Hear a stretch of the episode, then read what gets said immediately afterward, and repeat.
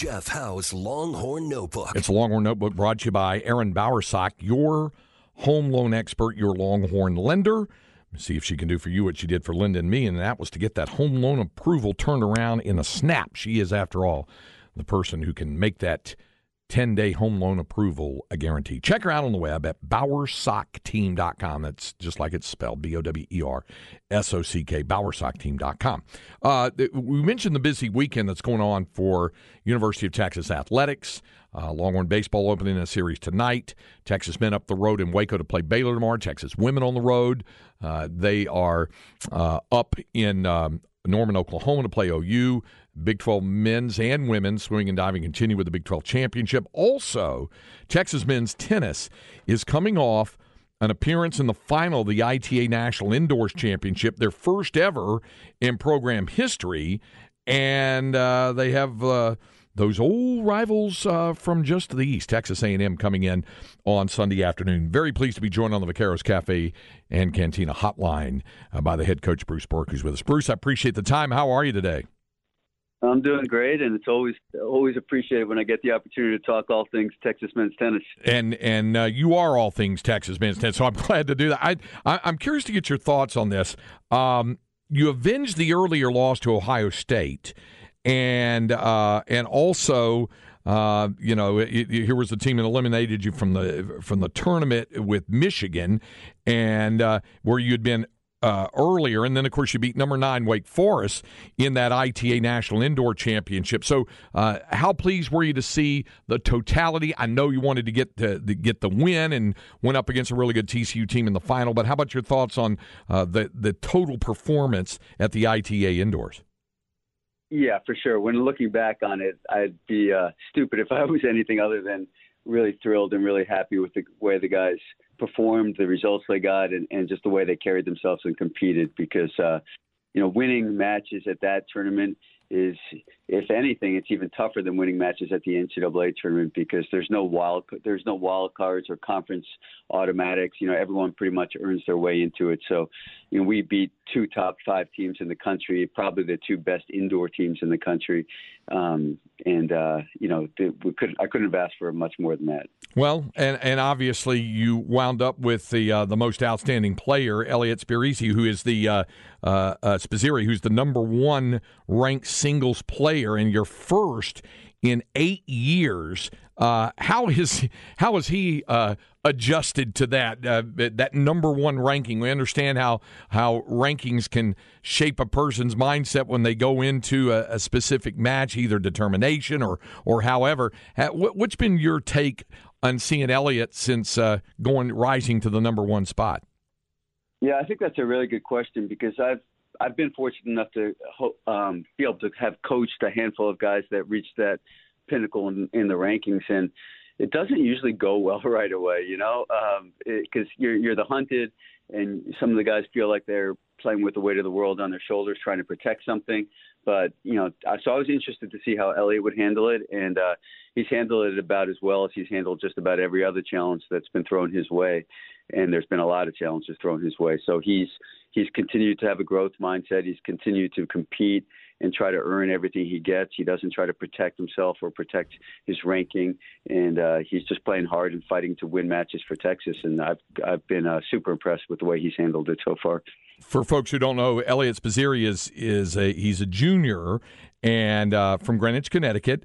And uh, we, we talked about how in the past, I know, uh, Bruce, when you get guys from a lot of different places, sometimes uh, even uh, beyond the boundaries of the United States of America. But but even inside uh, the contiguous 48 there's there's an adjustment for guys sometimes if they haven't been in the state of Texas now he's a, he's a junior by now uh, does do you get the um, uh, you know the, the the vibe from your guys both internationally and the national guys how much they enjoy being in Austin, Texas. Is that a big part of? Uh, it's always a big part of recruiting, but is it is it a big part for their enjoyment of what they're seeing uh, when they are student athletes on campus?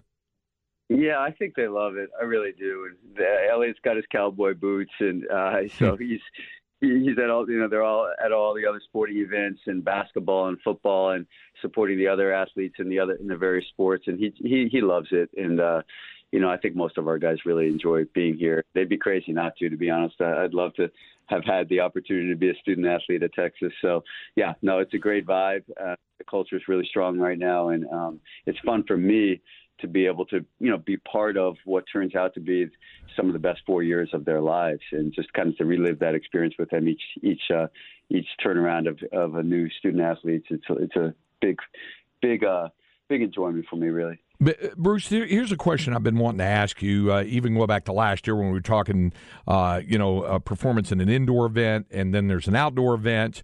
Do you notice the story? And, and and can you discuss what specific, if there are, uh, strategy changes and nothing else because of court surface for your guys when they're playing in an indoor event as opposed to an outdoor. And some teams, quite frankly, are just better uh, indoor teams than outdoor teams for whatever reasons. Yeah.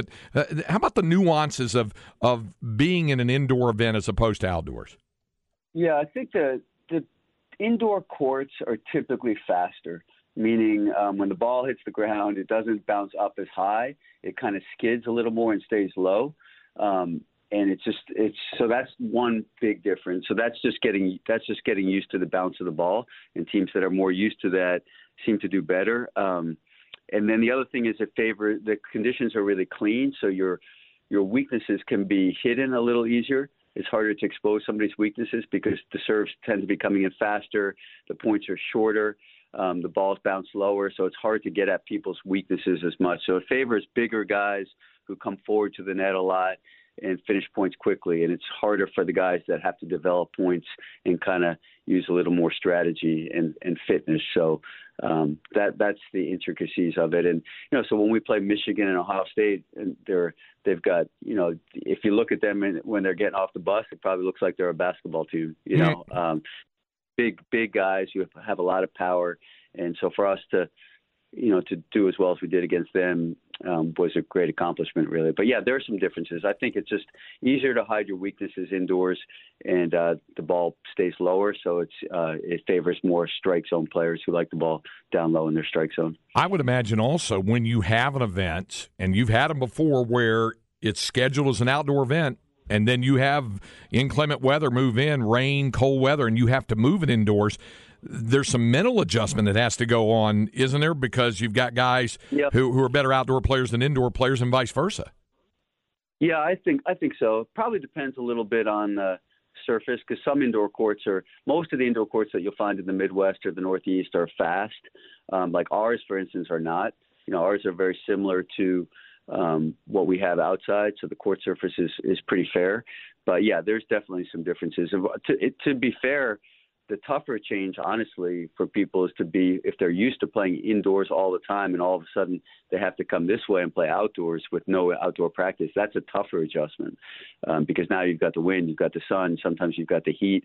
You know, the ball's bouncing up when you're not used to it. So um, I think that change is it's harder to feel good with that change. The problem we face isn't that we don't feel good when we go indoors; it's just that the other teams play so much better, you know, so much bigger.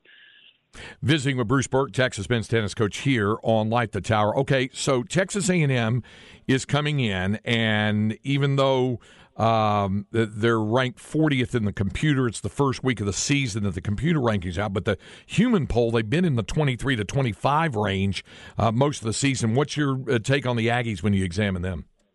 Yeah, there's no doubt that they're a top 20, top 25 team. Like you said, this is the first computer ranking, and um, there's just not enough results in the computer. I think A&M's actually only played five matches so far, which is really unusual at this stage in the season.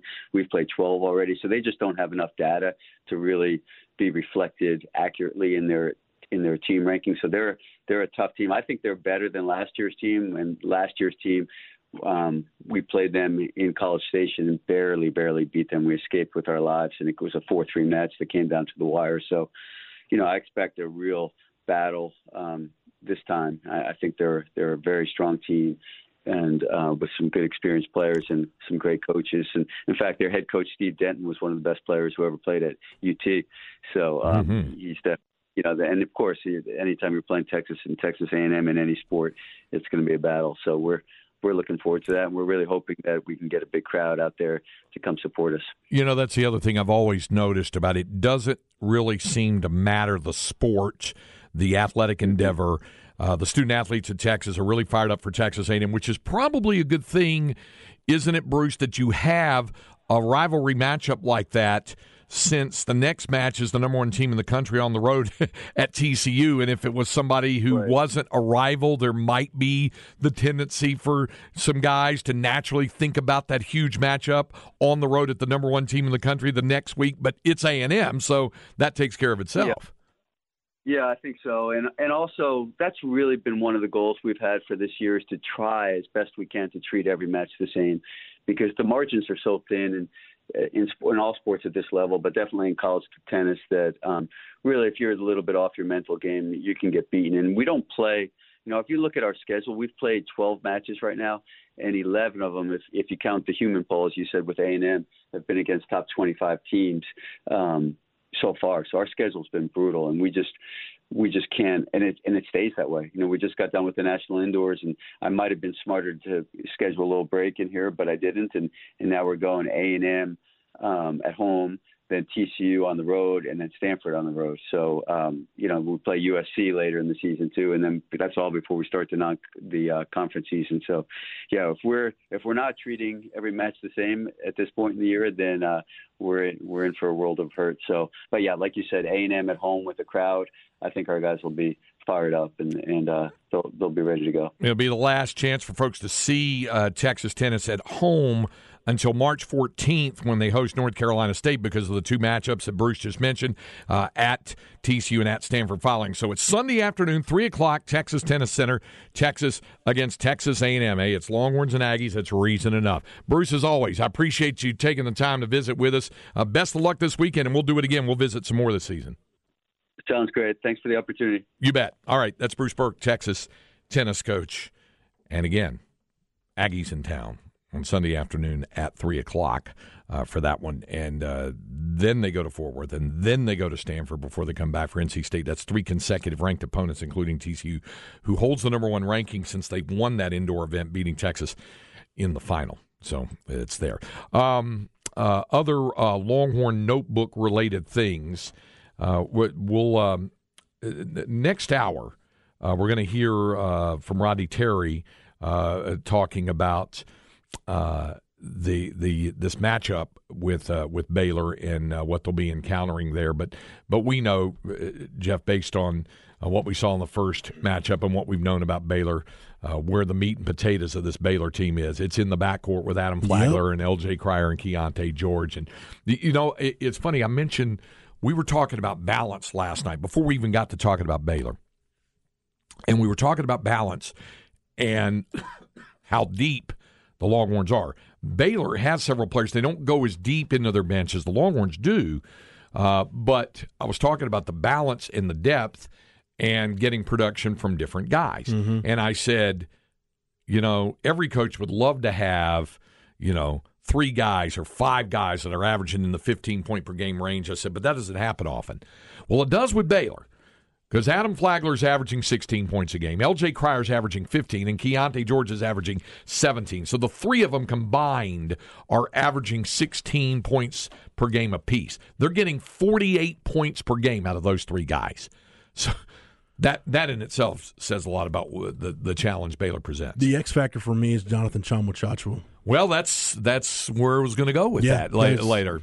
JTT, or as as uh, Rodney likes to say uh, he he was quoting uh, Fran Fraschilla, uh, "Everyday John." Everyday John, because because he's back and he comes off a double double. Because you know, I, I, if you're Baylor, like you kind of know what you're going to get on a Flo Thamba for better yep. or for worse. Uh, you know, Jalen Bridges has shown at times this year that he can he can be a guy, but we've seen him at times where he might just kind of fall back a little bit and disappear. Dale Bonner off the bench. Yeah. Uh, so Tchamwa Tchatchoua, he completely changes the complexion of their front court. And uh, Texas fans will remember he got hurt in the game in Waco last year. Pretty serious knee injury. Yeah. Didn't expect him to be back as early as he was. I figured probably maybe like Big 12 tournament time they might start working him back in. But speedy recovery. Good to see him back on the floor, probably for Texas fans every day except tomorrow. But uh, he'll be out there. And again, from a toughness factor on the glass, I, that's the big one for me is on the glass because especially with this Texas team having some confidence, I think coming off of one of their best offensive rebounding games of the year against Iowa State, you won the physicality battle in that game. You you know you've got to do a lot of those same things you did on Tuesday. A lot of that stuff's got to carry over to Waco tomorrow if you want to win. Yeah. Oh, oh, by the way, I found out one other thing about him since he's returned. Uh, it, has been discovered that of his three names, the last name has a short A sound. It's Jonathan Tchamwa Tchatchoua. Tchatchoua. Tchatchoua, like you're in an online chat. Tchatchoua. Tchatchoua. Found that out gotta, as well. Got to make sure I note that and change that in the the uh, future. Well, when he first came in, and I remember talking to John Morris about this when I went up to do a Westwood One broadcast when Kansas played Baylor. When when uh, I first came in, we were told it was Jonathan Tchamwa Chachua. And then we thought, no. Then we found out later, no, he it's it's Tchatchoua. So we went by That's Tchatchoua. what I've been going. On. Yeah, well, it's what everybody been. And then in the, this year, we found out it's actually Chachua. Is it offensive if I call Flo Thamba the dime store Mo Bamba? Flo Thamba, the dime store Mo Bamba. Are, you, are you, going for the Mo rhyme Bamba. there? No, he's just the dime store Mo Bamba. Okay. Like, you know, when you get like uh, you've got Dr Pepper as your name brand, and it's like you know Dr. B at HEB. Dr Thunder or whatever. It's like, eh, it's, Yeah. it's not quite the same. Is it Dr. Mr. Thunder? Pibb. Yeah. Well, it's I've seen Dr Thunder. Dr B is the HEB brand. Is Dr Thunder like the Walmart brand? Maybe. Yes. know. Yeah, I think that's it. Yeah, but I you think know, that's you know what I'm saying? Like, yeah, it's it's it can get the job done. It's just not as reliable, as sturdy, as good as the name brand. You know, the, the miss the missus is a real big uh, HEB shopper. Waiting for the text from CB to tell us Yeah. how much he misses Dr B in the Pacific Northwest. Yeah, really. Uh, uh, Linda's a real big uh, HEB shopper, and she Aren't we all? yeah, and loves a lot of the HEB brands. She does not go for the Dr. B, and she and and that she's an avowed Dr. Pepper drinker, but she loves, as I do, the HEB original cola because it does taste a, lot like Coca Cola. Actually, it's not as syrupy as Coca Cola to me. Okay, so you like it then, yeah.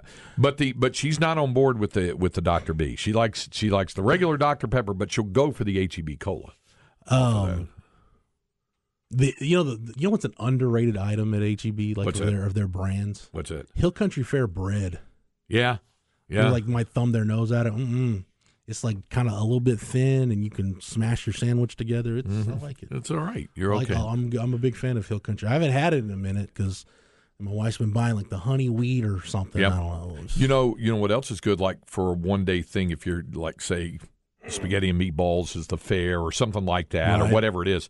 You know, they do that dollar bread thing where you can go over in the bakery section. Oh and get a yeah, yeah. bread, You lo- you for a dollar. Get the yellow coupon. Yeah. Go get you some bread. Yeah, yeah. You don't even have to do the the, the coupon thing. Oh, really? It's just there. It's the dollar bread. A couponless, a Yeah. couponless transaction. That's, that's right. At HEB. Uh, uh, CB says Team Doctor B.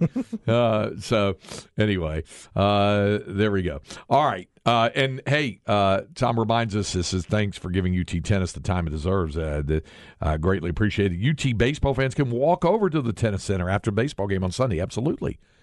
Um, you know, so with one o'clock game, you could walk over and see the end of that afterwards. All right. Uh, coming up next, we have Inconceivable. It's on Friday. We know what Friday means, right?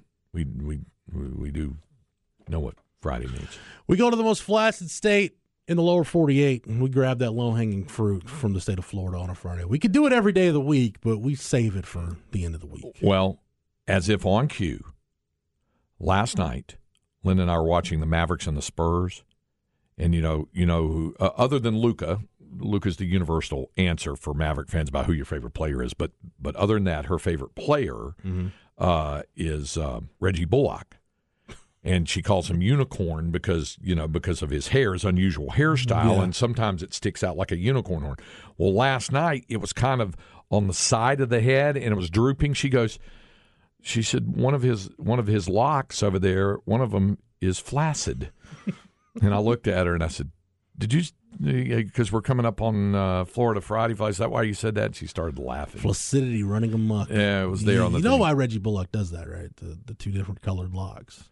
I don't know why the different colors. It's for his, his two sisters. Who That's right. Yeah. That's exactly right. I remember that story that she mentioned that. She really likes him. She calls him unicorn. But she That's you know nice player, but it's really uh you know that's not an answer you hear. Who's your favorite Mavericks player? Reggie Bullock, not the name that's No. top of Well, mind. Luka is always at the top of the Well, list, yeah. but didn't have to. And they hammered the feckless Spurs last night uh, with uh, with uh, Luka and uh, Kyrie Irving playing together for the first. It's kind of like who's your who's your favorite Mavericks player? Dirk doesn't count. Well, okay, now I really got to think about it. Yeah, yeah. Gotcha. Okay. Mine would be Hardaway. I like I like Tim Hardaway Jr. Boy, when they blew the game open, it was an 89-80 game late third quarter, and then they outscored them like 30 to 10 after that. And Hardaway had three threes in that time. And my answer to that question is no longer on the roster. That would have been one Dorian Finney. Smith. You were a Dorian Finney Smith guy. I know that. Yeah, absolutely.